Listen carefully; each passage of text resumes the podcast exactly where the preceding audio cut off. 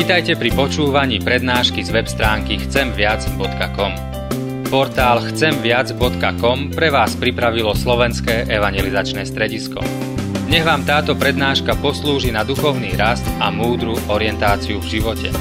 Dajte ju do pozornosti aj iným. Pridajte si nás na Facebook alebo Twitter. chcem viac bodka com. Viac ako dáva tento svet. O jedno ťa prosím, Hospodine, a to žiadam. Bývať v Tvojom dome po všetky dni svojho života. Vidieť Tvoju láskavosť a kochať sa v Tvojom chráme. Amen. Pokoj vám, milé sestry, milí bratia. Dnešný kázňový text je napísaný v Lukášovom evanjeliu v desiatej kapitole v štyridsiatom druhom verši, v jeho prvej časti. Len jedno je potrebné. Amen. Toľko je slov z písma. Milé sestry, a milí bratia, priatelia a hostia, počas tohto minulého týždňa mi náš rodinný kavomat nahlasil, že potrebuje odvápniť. Potrebuje teda prečistiť, aby sa nepoškodil alebo rýchlejšie nezničil. A v samotnom manuáli od prístroja je celý proces, ako sa to robí. A on pozostáva podľa mňa z neuveriteľných dvadsaťdva krokov. Ale to, čo je dobré, že ten prístroj vás prevedie celým systémom. Vy iba ťukáte, občas vymeníte vodu a iba pozorujete, čo on od vás chce a aké to plníte, ten záver je dobrý, on potom ďalej môže fungovať a robiť vaše dni lepšími. A samozrejme však aj to prečistenie vyžaduje čas. V jeho prípade je to hodina. A ak by som to chcel nejak urýchliť, asi by som niečo poškodil. A neurobil niečo tak, ako mám. Jednoducho, urýchlenie neprinesie skôr požehnanie. Práve naopak. Spôsobí problémy. Ak človek urýchľuje niečo, čo urýchľovať nemá. A tak on si išiel svojím tempom, tak ja som sa mu prispôsobil a, a spolu sme to zvládli. A on je inteligentný, on vie, že o pár mesiacov sa mi ozve znovu a povie, že zase by to trebalo urobiť a znovu ten celý proces prečistiť, dať sa dokopy a potom ďalej fungovať. Som si tak rozmýšľal, že prístroj vie. A niekedy s nami ľuďmi to je katastrofa. Prorok Izaiáš, som spomenul na jeho slova, Izaiáš raz hovoril, vôl pozná svojho gazdu i osol jasle svojho pána. Izrael nepozná. Môj ľud nechce chápať. Izaiáš to proste komentoval na tú vtedajšiu situáciu a hovorí, že jeden obyčajný vôľ alebo kráva pozná svojho pána. Ja spomínam na dedine, keď som chodil k babke a ešte mávali krávičku, tak to bolo taký zvyk, že celá dedina spoločne pásla, vždy nejaká rodina sa striedala. A keď tie krávy už hnali z páše domov, tak každá z nich vedela, kam odbočiť. Každá vedela, že toto je môj domov, tam mám ja ísť, tam ja patrím. Nikto im to nemusel hovoriť. Ona v tej svojej jednoduchej hlavke to mala zafixované. Pán Boh dáva veľa dobrých inštrukcií, veľa dobrých rád a veľa dobrého smerovania pre život človeka. A Izaiáš hovorí, že niekedy sa človek správa horšie ako zviera. Nerozpozná veci, ktoré, ktoré sú naozaj dôležité, ktoré sú potrebné, ktoré, ktoré sú naozaj kľúčové. Aj človek potrebuje sa prečistiť, zastaviť. Moderne povedané naostriť sekeru. Jeden z bývalých amerických prezidentov, Abraham Lincoln, raz povedal taký známy výrok, že keby mi niekto dal osem hodín na to, že mám zrúbať tento daný strom, tak prvých šesť hodín strávim brúsením sekery. Keď som mal osem hodín na tento strom, prvých šesť hodín strávim brúsením sekery. Potom už to samozrejme pôjde. A ja tu budem tak trošku smerovať, že paradoxne viac človek urobí, keď najprv sedí v tichu, v premýšľaní, v rozjímaní a potom vykročí do života. Keď sa nechá odvápniť, obrazne povedané, prečistiť. Ale to vyžaduje čas. A niečo urýchlíme niekedy v živote a potom z toho, z toho sú konzekvencie, dôsledky. Ale ak človek zastane kdesi pri Pánovi, tam načerpá, tam sa stíši, upokojí, dostane nové smerovanie. Tam človek, tam sa to, to staré, staré ja lúpe, ide, ide preč. Hriech sa, hriech je prečisťovaný. Človek môže zažiť oslobodenie od toho, čo ho tyranizuje.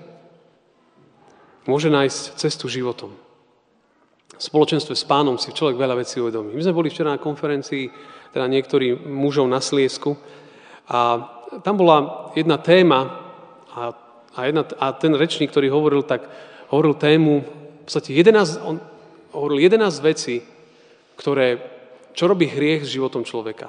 To znamená, hriech myslíme to, že Pán Boh niečo dal pre nás, povedal, že toto je dobré. A človek povedal, to je super, že to je dobré, ale ja mám ešte niečo lepšie. A potom katastrofa. Hej, hriech je neposluchanie Pána Boha. Je človek, že, že odmietne tie Božie smerovania. A on hovorí, že čo robí hriech? A venoval, ja len iba ich takých odrážkach poviem. Hriech človeka nedokáže uspokojiť. Hriech človeka zotročí. Hriech človeka vedie nižšie a nižšie. Hriech vždy zahambí a poníži. Hriech kradne radosť. Hriech okráda o čas. Odplata za hriech je smrť. Hriech zraňuje Pána a znevažuje jeho krv. Hriech zraňuje hriešníka a celú jeho rodinu. Hriech vysáva požehnanie zo života. Hriech je niečo, čo sa vždy vypomstí. A to len taký rýchly, rýchly zoznam. Ale to všetko ostré veci. A niekedy človek ani si to neuvedomuje, ale keď sa, keď sa zastaví a keď pred Pánom je,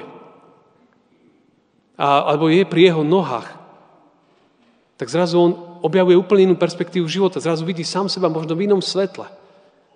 Sa mu rozjasní. A Pán to zvláštnym spôsobom oceňuje, keď ľudia sú schopní byť pri jeho nohách. Ja som nazval tú kázeň aj to, čo nás dneska sprevádza, aj ten veršík, že len jedno je potrebné. To je tak bizárne skoro. A my poznáme ten príbeh, keď bol teda Pán Ježiš na návšteve u tých dvoch sestier, Márie a Marty. Ja už to spomínam viackrát. Tak Marta mu veľa pomáhala, slúžila, starala sa. Viete, sa rozdávala. A paradoxne jej to neprinášalo radosť. Práve naopak, čím viac sa rozdávala, tým viac bola frustrovaná. Čím viac dávala, tým, tým horšie na tom bola. Tým viac ju naplňali výčitky. My vieme, že ona v tom evanjeliu, si môžete doma prečítať celé, tak ona potom prišla za Pánom Ježiša, mu vyčítala, že tak ja tu robím, pre, som ťa pozvala, robím pre vás občerstvenie, pre teba. Pravdepodobne tam boli aj učeníci, tých bolo dvanásť, trinásť hladných chlapov. Samozrejme, to sú veľké veci. A, a jednoducho, ona bola z toho frustrovaná a jej sestra Mária, ona sedela tam, kde si pri nohách Pánových a počúvala, čo Ježiš hovorí. Ľudská, ľudská logika, ľudský rozum hovorí, tá Mária je problém, nie Marta. Lebo Marta predsa chcela poslúžiť, prišla návšteva, chcela sa rozdať, chcela im dať veci. A tá druhá, ktorá akože tam sedela s návštevou, nechala, nechala ju makať. To je naša ľudská logika. A my máme problém s týmto podobenstvom. Človek má s tým čo, podobenstvom problém. A, ale Pán Ježiš hovorí, že, že nie. Že cennejšie je. V tejto chvíli je cennejšie byť pri ňom. A on jej usmernil, on ju usmernil, jej ukázal úplne inú perspektívu na život. Len jedno je potrebné. Niečo, čo je dôležité. A z tohto textu, a to je také možno kľúčové, čo aj tento rok chcem niesť, pre nás, pre seba je, že, že byť pri jeho nohách. V tvoni jeho krídel. Pretože vtedy človek získava úplne inú perspektívu. Keď som v samote, keď človek sa stíši, vezme Bibliu do ruky a sedí pri nohách Pánových, tak, tak, tak uvidí Ježiša, ako dovtedy nevidel. Viete, lebo keď si vo švungu, jednoducho nevždy sedíš pri jeho nohách. Ale keď sedíš, už ho uvidíš inak. Keď s ním boli učeníci hore, na tej hore, a to je aj téma dnešnej nedele, to evanjelium sme počuli, tak ho zrazu uvideli inak. A viete, kedy sa on premenil? Keď sa modlil. Je napísané u Lukáša v inom, podoben, inom, teda inom zázname tohto istého príbehu, deväť dvadsaťdeväť. Keď sa modlil, premenila sa mu tvár. On, keď sa modlil, jemu sa premenila tvár a odev zaskvel sa mu bielobou. Ježiš bol premenený pri modlitbe.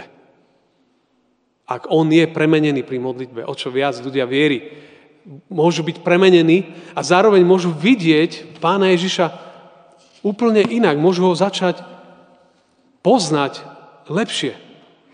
Viete, ak chceš niekoho poznať, musíš sa s ním stretávať.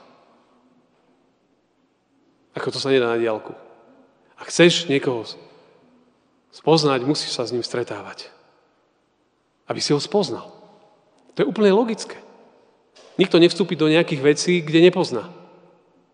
Lebo môže sa mu to veľmi rýchlo vypomstiť. Ale keď s niekým trávim čas, dozvedám sa o ňom viac. Poznám toho človeka viac. A viete, čo je večný život? Ján hovorí, a to je večný život. Aby poznali teba, jediného pravého Boha. A toho, ktorého si poslal, Ježiša Krista. Lebo ak ich nepoznáš, tak sme sa úplne minuli cieľa. Poznať Ježiša je kľúčová vec. To je večný život, aby poznali, spoznali, kto je, čo pre teba, pre nás urobil. Ale aby sme ho spoznávali. Ako človek spoznáva, získava úplne iné svetlo. On sa stáva svetlom. Spomínate si starozmluvný príbeh, keď sa Mojžiš vrátil od Boha, keď bol tam vyslaný. druhá. Mojžišova, tridsiata štvrtá kapitola, verše dvadsaťdeväť tridsať. Je tam napísané, keď Mojžiš zostupoval z hory Sinaj, dve dosky svedectva boli v jeho rukách, ale Mojžiš nevedel, že jeho pokožka, jeho tváre žiari, keďže hovoril s Hospodinom. To je fascinujúce, ten chlap to ani nevedel, lebo jeho premenila prítomnosť s Bohom. Keď bol pri Bohu, jeho to zmenilo. On si to možno aj neuvedomoval, ale tí ľudia dookola to videli. Že jeho tvár žiari, že to je úplne ako iný človek. My vieme, že neskôr je napísané, že oni mu nevládali sa dívať do očí. Lebo tak žiara išla z človeka. Také svetlo išlo z neho, keď bol v Božej blízkosti.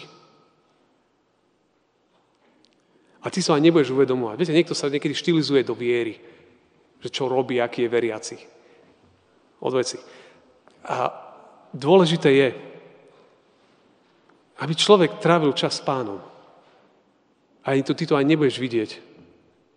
A nebudeš musieť to dávať vidieť. Lebo všetci to budú vidieť. Lebo všetci to budú vnímať. Bude v tebe v živote nová nádej, nová radosť. Niekto povedal, že neklamným znakom Ježišovej prítomnosti v živote je radosť. Neklamným znakom Ježišovej prítomnosti v živote je radosť. Je to jedno z ovocí ducha. Radosť je znakom viery. Radosť, ktorá prežiaruje život. To je znak viery. To, to je silné. Radosť ako znak viery. My vieme z ovoci ducha. A Pán Ježiš, keď povedal Marte, povedal, že vieš, čo je dôležité? Naozaj sa stíšiť a sedieť pri jeho nohách. Pri mojich nohách. To je, to je naozaj dôležité. Tak viete, on o tom iba nerozprával. Ježiš to aj žil. Veľmi krátko. Napríklad, keď Pánovi Ježišovi povedali, že Ján Krstiteľ bol sťatý. Matúš štrnásť trinásť je napísané. Keď to Ježiš počul, utiahol sa loďou na pusté miesto do samoty. Hej, on sa utiahol do samoty, aby sa stíšil, aby vnútorne reflektoval to, čo zažil. Že jeho bratranec vzdialený, ten, ktorý mu robil predchádzal ho, ktorý mu robil cestu, bol, bol sťatý. On išiel do samoty. Keď Ježiša chceli urobiť kráľom, Ján šesť pätnásť, preto Ježiš, keď poznal, že chcú prísť a zmocniť sa ho, aby ho urobili kráľom, utiahol sa na vrch do samoty. On sa stiahol. Keď bolo toho veľa, Pán Ježiš sa stiahol. Lukáš päť štrnásť. Ale chýr o ňom sa tým väčšmi šíril, a schádzali sa veľké zástupy, aby ho počúvali, aby uzdravovali choroby. On sa však utiahol na púšť a modlil sa. Chápete, že v čím väčšom nasadení životnom, tým viac Ježiš, ako keby obrazne povedané, utekal od ľudí. Do samoty, do stíšenia. Aby tam načerpal. Aby nebol roztrhaný na Frankfurtce. Pretože zástupov pribúdalo. On vedel, že to je dôležité. V Getsemane, keď vybojoval najväčší boj, on sa tam modlil. Sám sa však vzdialil od nich, to je Lukáš dvadsaťtri. Od nich tak ďaleko, ako dohodí človek kameňom, padol na kolena a takto sa modlil.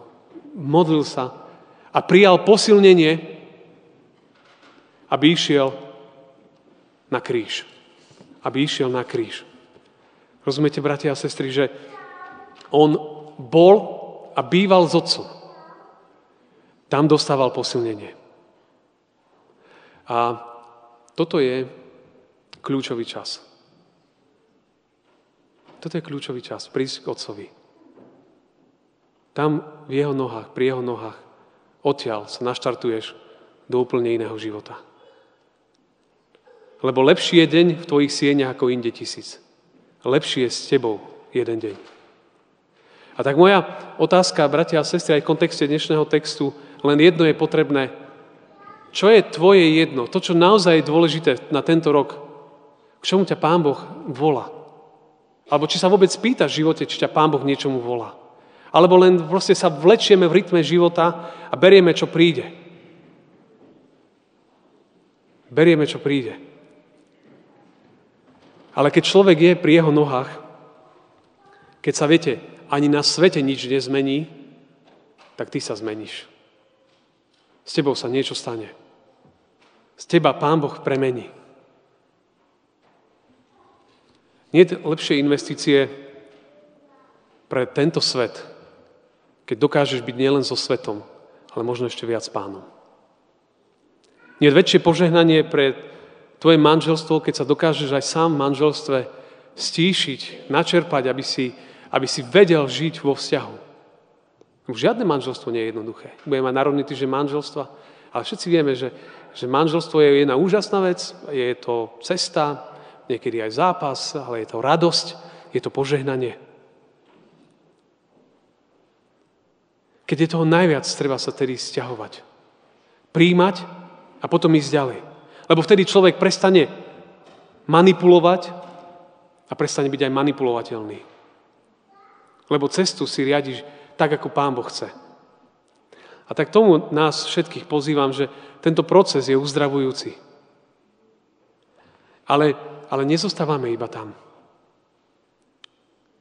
Pri Ježišovom premenení učeníci mali veľkú túžbu. Postavme tu stánky. Lebo oni zistili, že ten čas s premeneným Ježišom je fascinujúci. A každý, kto toto zažíva, nechce z neho ukrajovať. A niekedy tam chce postaviť stánky.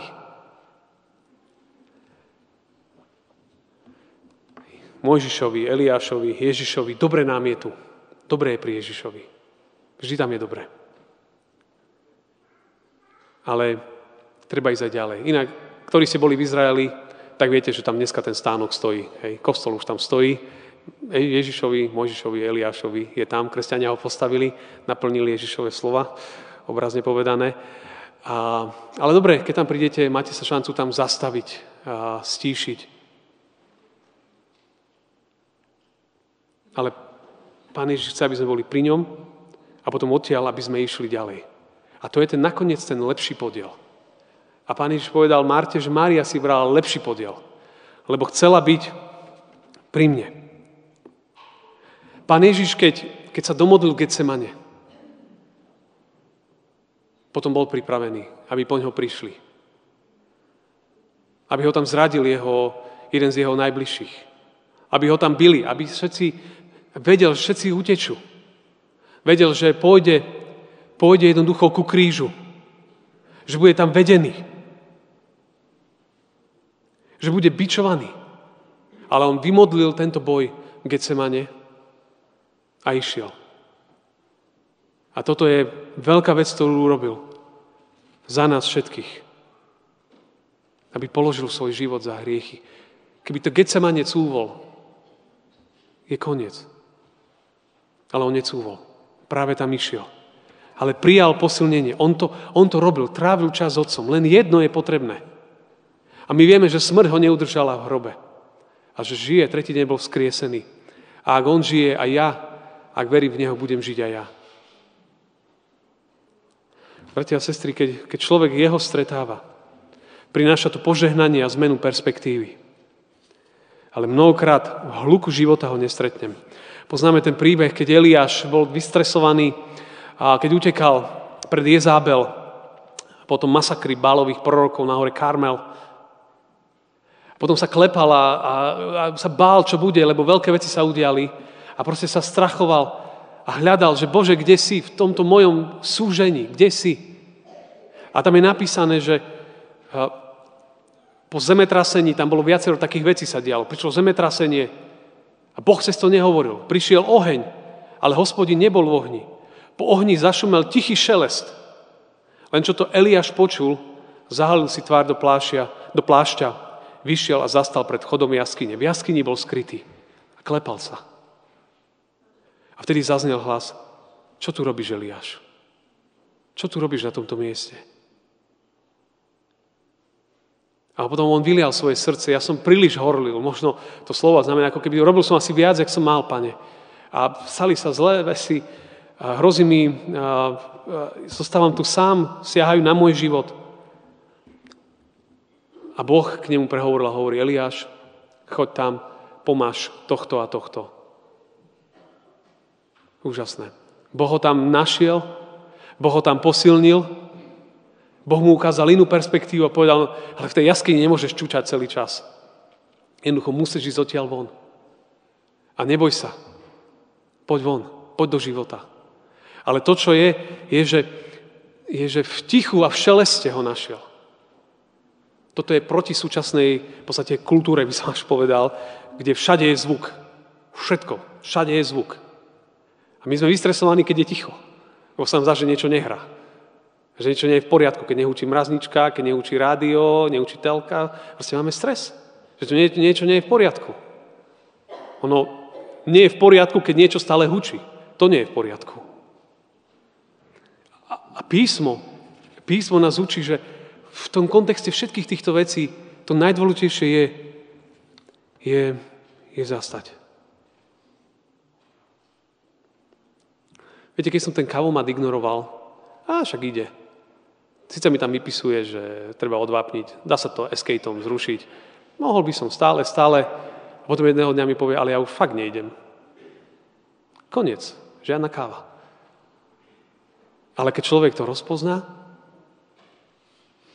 tak potom to môže fungovať ďalej. A tak, bratia a sestry, len jedno je potrebné. Ak tento rok len budeš obrazne povedané, viac sedieť pri jeho nohách, urobíš najväčšiu investíciu do svojho života, do svojho manželstva, do svojej práci, do svojich vzťahov, do všetkého. Ale ver mi, že Pán Boh ťa tam nenechá, lebo On ťa tam premení a potom ťa pošle vonku. Aby si išiel a niesol svedectvo viery. Aby si robil Božie veci, Božími spôsobmi v Božom čase. Toto je veľmi dôležité. Tak nech Pán Boh posilňuje celé toto spoločenstvo viery, a nech každého z nás žehná a kavomat funguje, môžete prísť na kávu. Amen. Pomodlíme sa.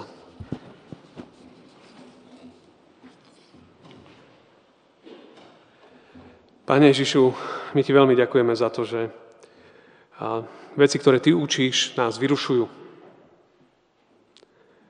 Sú veci, na ktoré, Pane, mnohokrát, ako keď sme neboli ani zvyknutí. A tak sme tu aj dnes videní, že, že by sme aj vyznali, Pane, odpusť nám. A zároveň, Pane, príď skrze Ducha Svätého do všetkých týchto vecí. Pane, daj, aby prišla nová radosť, nová sviežosť, nové pomazanie, nová prítomnosť, nové smerovanie. Daj, Pane, aby každý, kto aj tu dnes sedí a možno sa cíti uštvatý životom, hriechom, aby, Pane, prišiel k Tebe. Daj mu silu a odvahu, aby, Pane, našiel každý deň chvíľu v tichosti, pri Tvojom slove a s Tebou. Veľmi sa o to modlím za každého brata a sestru. Modlím sa za všetkých chorých, hľadajúcich, utrápených, za ľudí, ktorí prežívajú rôzne životné krízy. Pane, buď všetkým milostivý. Amen.